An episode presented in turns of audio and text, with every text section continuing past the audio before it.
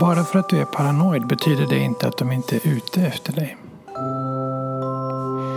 Det senaste året har vi sett något helt nytt växa fram över hela världen. Känslosanningarna. Det spelar inte längre någon roll vad forskare eller experter säger.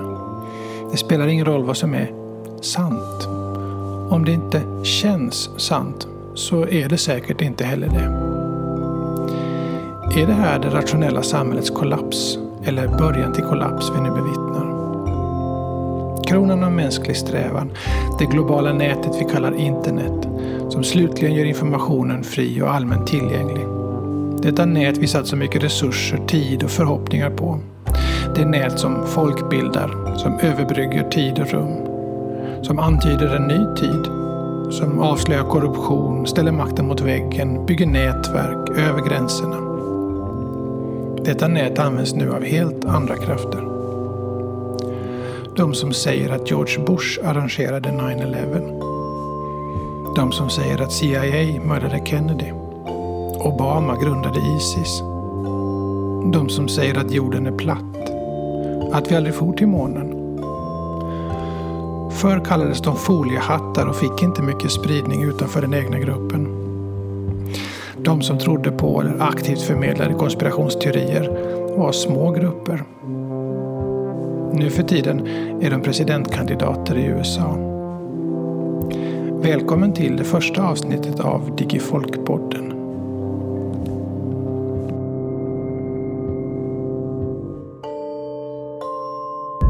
Are they watching us? There's something going on inside the government that's really wrong and I can't ignore it. I just want to get this data to the world.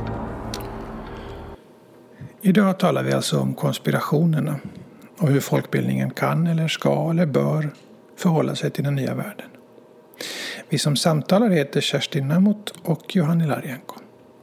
Kerstin, vilken är din favoritkonspirationsteori?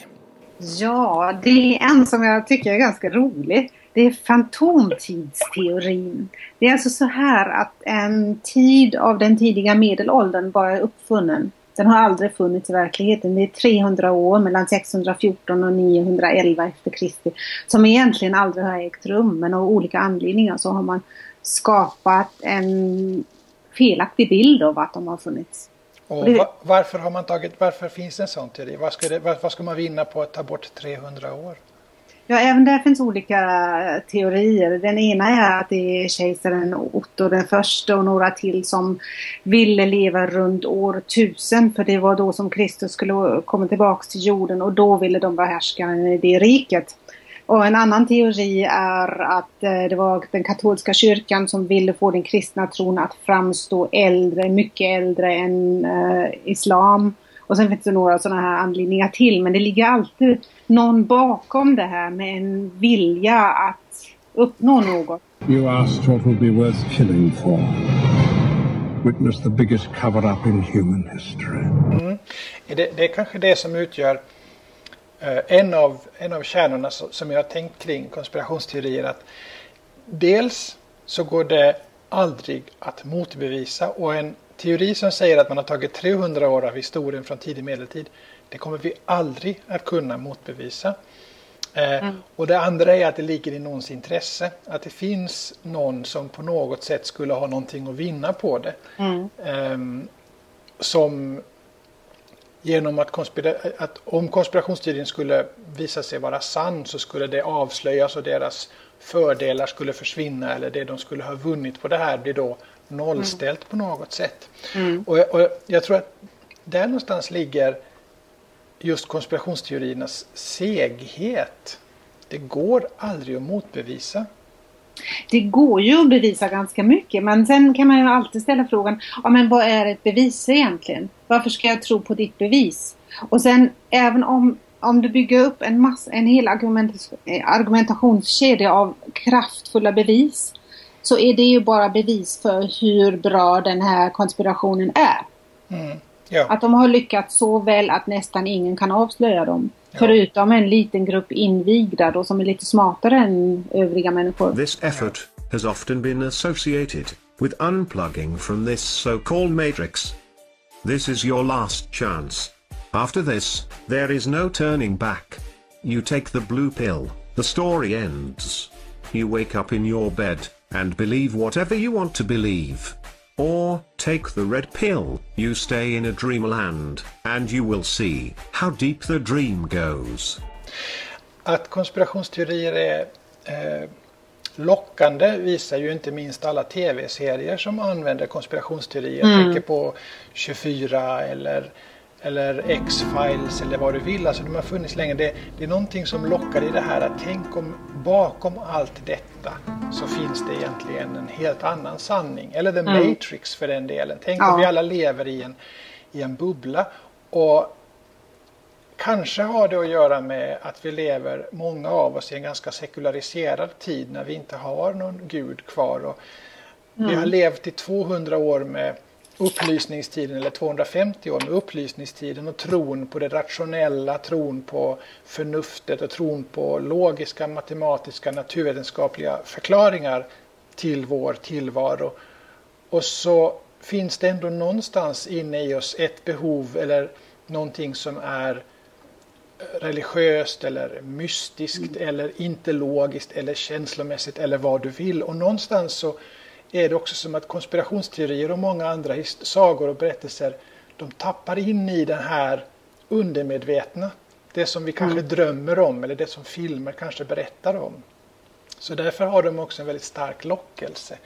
Att, att det finns mer i livet än äta, än bara sova, dö, ser, än bara det vi ser, vissa. Bara rutinerna och allt, att man ska anpassa sig till sin lilla plats och sin lilla roll. The Boy Scouts of Night Vale have announced some slight changes to their hierarchy, which will now be the following: Cub Scout, Boy Scout, Eagle Scout, Blood Pact Scout, Weird Scout, Dreadnought Scout, Dark Scout, Fear Scout, and finally, Eternal Scout.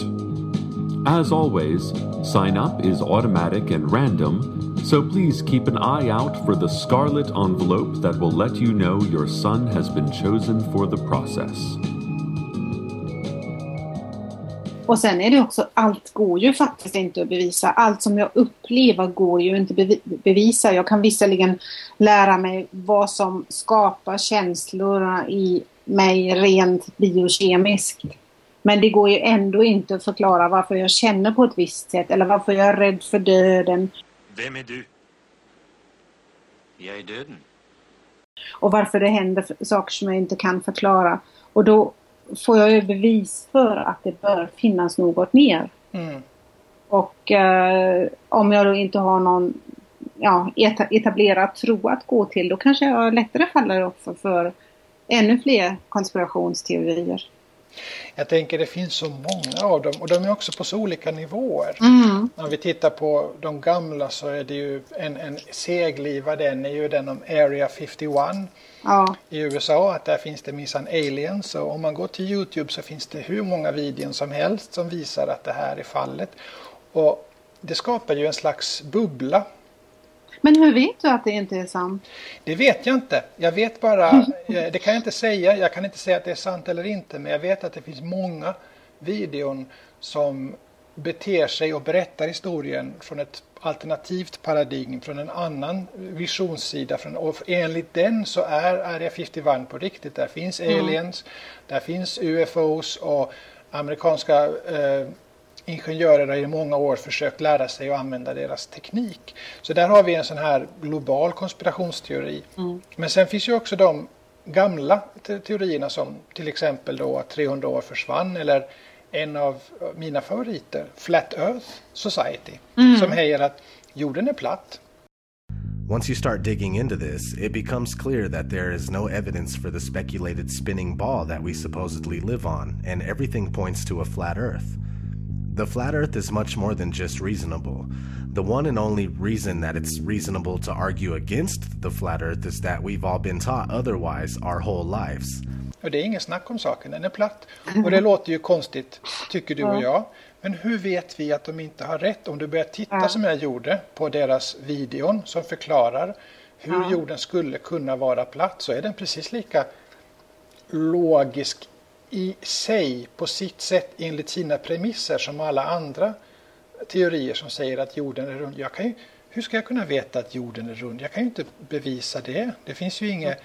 sätt för mig annat än att jag tror att den är det. Och där i ligger just mm. att konspirationsteorier handlar också om vad vi tror på.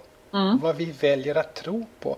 Det som känns sant är mm. då mera sant än det som någon annan säger är sant. Och forskare mm. har ju under de senaste åren visat hur kunskap bildas och skapas. Eller vad man, man har lärt sig att förstå mer om hur vi uppfattar och binder kunskap i vår hjärna.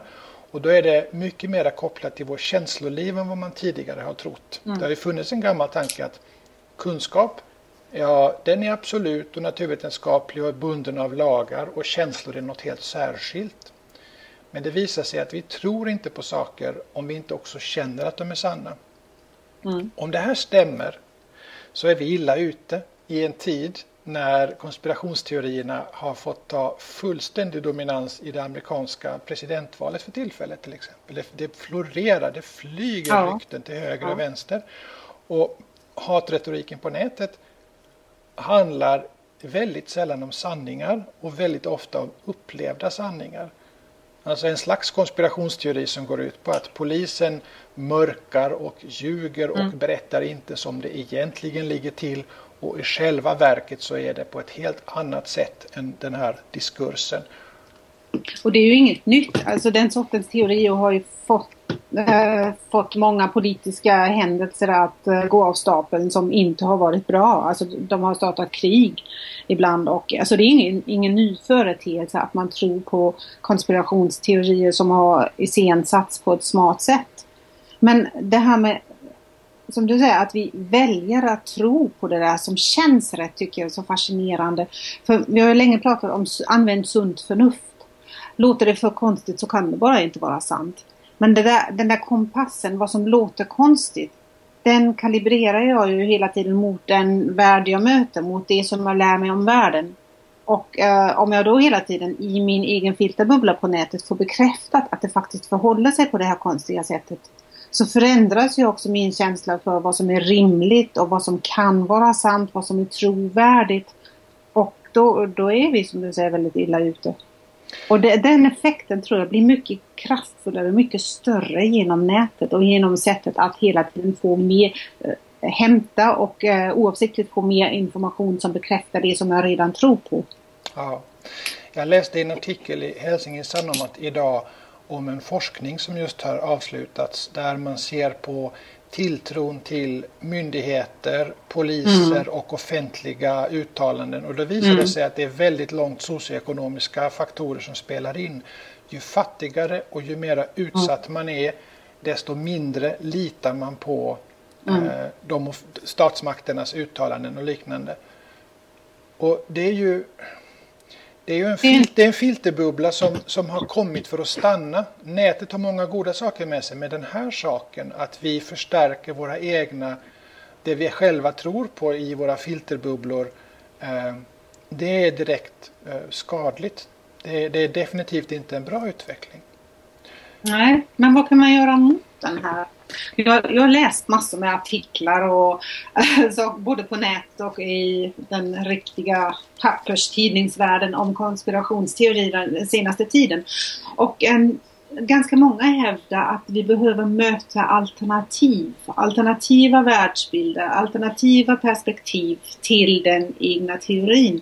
Och det är just det som blir så otroligt svårt när jag lever på nätet i min bubbla. Ja. Hur, hur möter jag alternativ? Jag tror att folkbildningen har en stor roll att spela där. Att, eh, om, om folkbildningen ska vara relevant för människor i framtiden mm. när vi går mot dels nya kunskapsparadigm och dels om en tanke att man lär sig genom livet, men inte bara i institutioner utan också på alla möjliga olika platser. Det finns inte längre några stora gurun som man kan lita på en utan, okritiskt, utan man måste lära sig vara kritisk. Mm. Så tror jag att folkbildningen i bästa fall kan vara den plats, en av de platser som utan egen intresse och utan egen agenda att styra folks tankar och åsikter i en viss riktning kan bjuda på den där mångfalden och utmana folk att ifrågasätta sina egna starka övertygelser, vad de än är för några.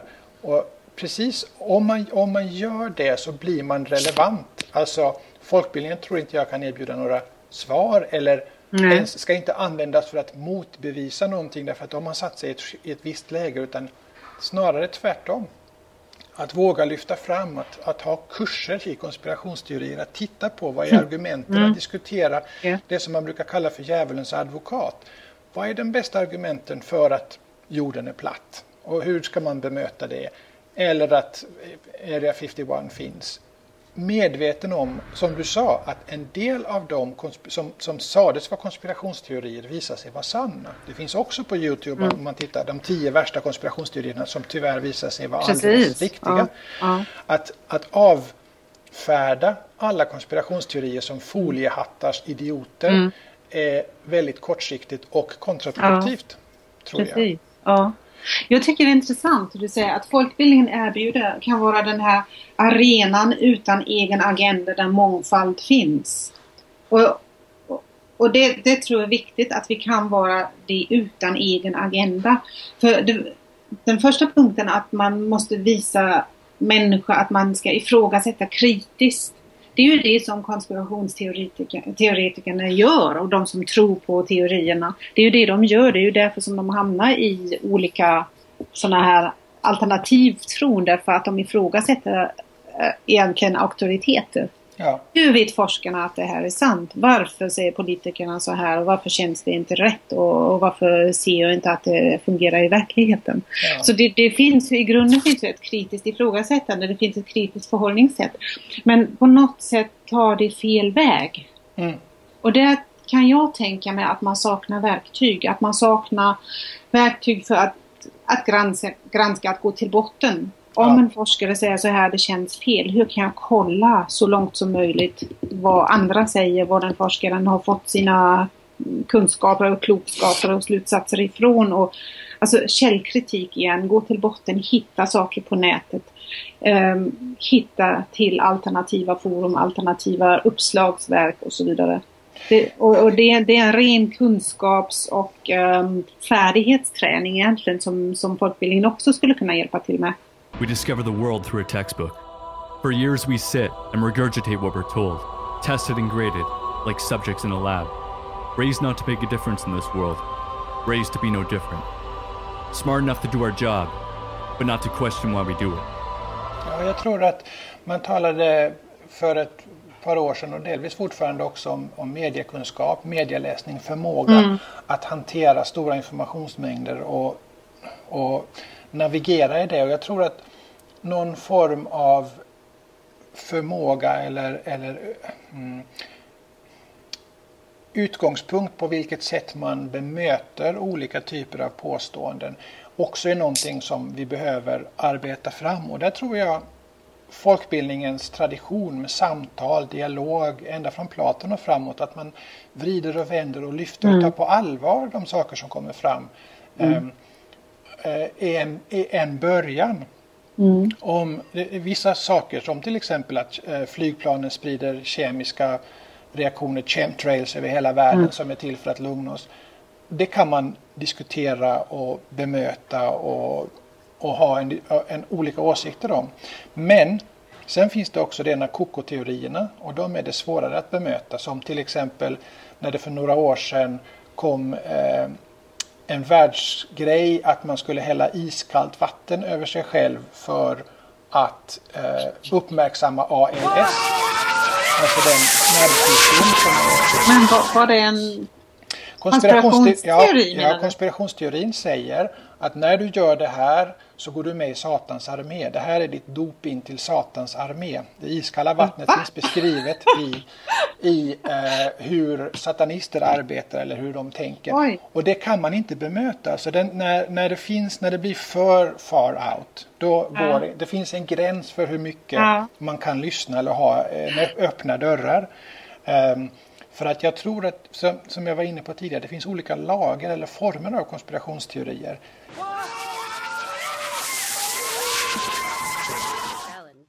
det vet vi att människor är väldigt olika. Det går inte att resonera med precis alla. Det finns en gräns, men vi kan ha väldigt mycket högre i tak än de som till varje pris per definition försöker eh, avslöja för sakens skull alla konspirationsteorier, eftersom de lätt hamnar i klump av att höra ihop med etablissemanget. De som vill täcka mm. över någonting, som du var inne på tidigare, att då, då måste det vara en himla ordentligt gjord konspiration om det behövs så där mycket för att försöka bevisa att den inte är sann. Mm. Mm. Men jag, jag tror att eh, det är svårt att avgöra vilka som är de här som tror på koko-teorierna och vilka som är de som är lite nä- lättare att få öva på den, vad ska man säga, eh, förnuftiga sidan. Jag, jag tror att eh, inte bortkastat på någon att möta alternativa syn på världen och eh, alternativa perspektiv, och att också hamna i ett samtal där man möts med respekt, där alla får tala till punkt och där man får eh, prat, argumentera emot och för sin egen teori och så vidare. Det, det tror jag kommer alla, alla till godo, och vem vet att man, om inte det hjälper för att eh, komma över en koko-teori också. Jag hade aldrig hört den med, med Ice Bucket Challenge, att den skulle vara så dålig.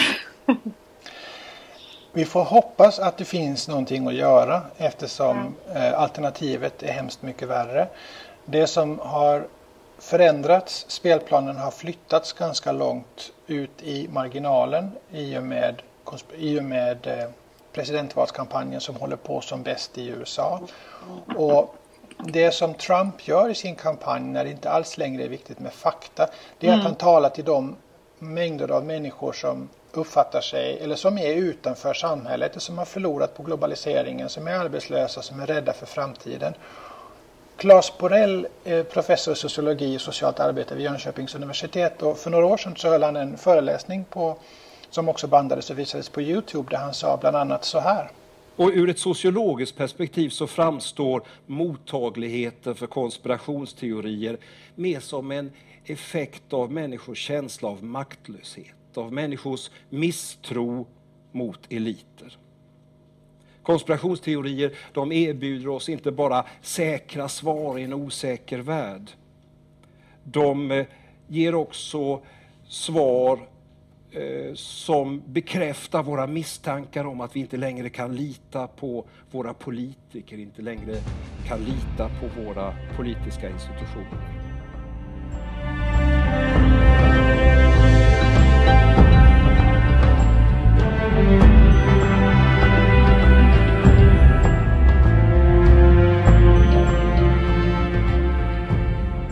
Finns det vattentäta sätt att avslöja en konspirationsteori? Och jag tror inte att det finns, men jag tror att det är viktigt att vi hela tiden är medvetna om att vi är, befinner oss i en riskzon när vi befinner oss i en bubbla. Och därför hela tiden söka alternativa perspektiv. Till exempel läsa massa med olika tidningar, ge oss in i nätfora där vi egentligen helst inte vill bli sedda och där vi känner att vi är utanför bekvämlighetszonen och utanför kompisgänget. Även om det är ett stort kompisgäng på nätet, så, så måste vi ge oss in i andra områden, tror jag.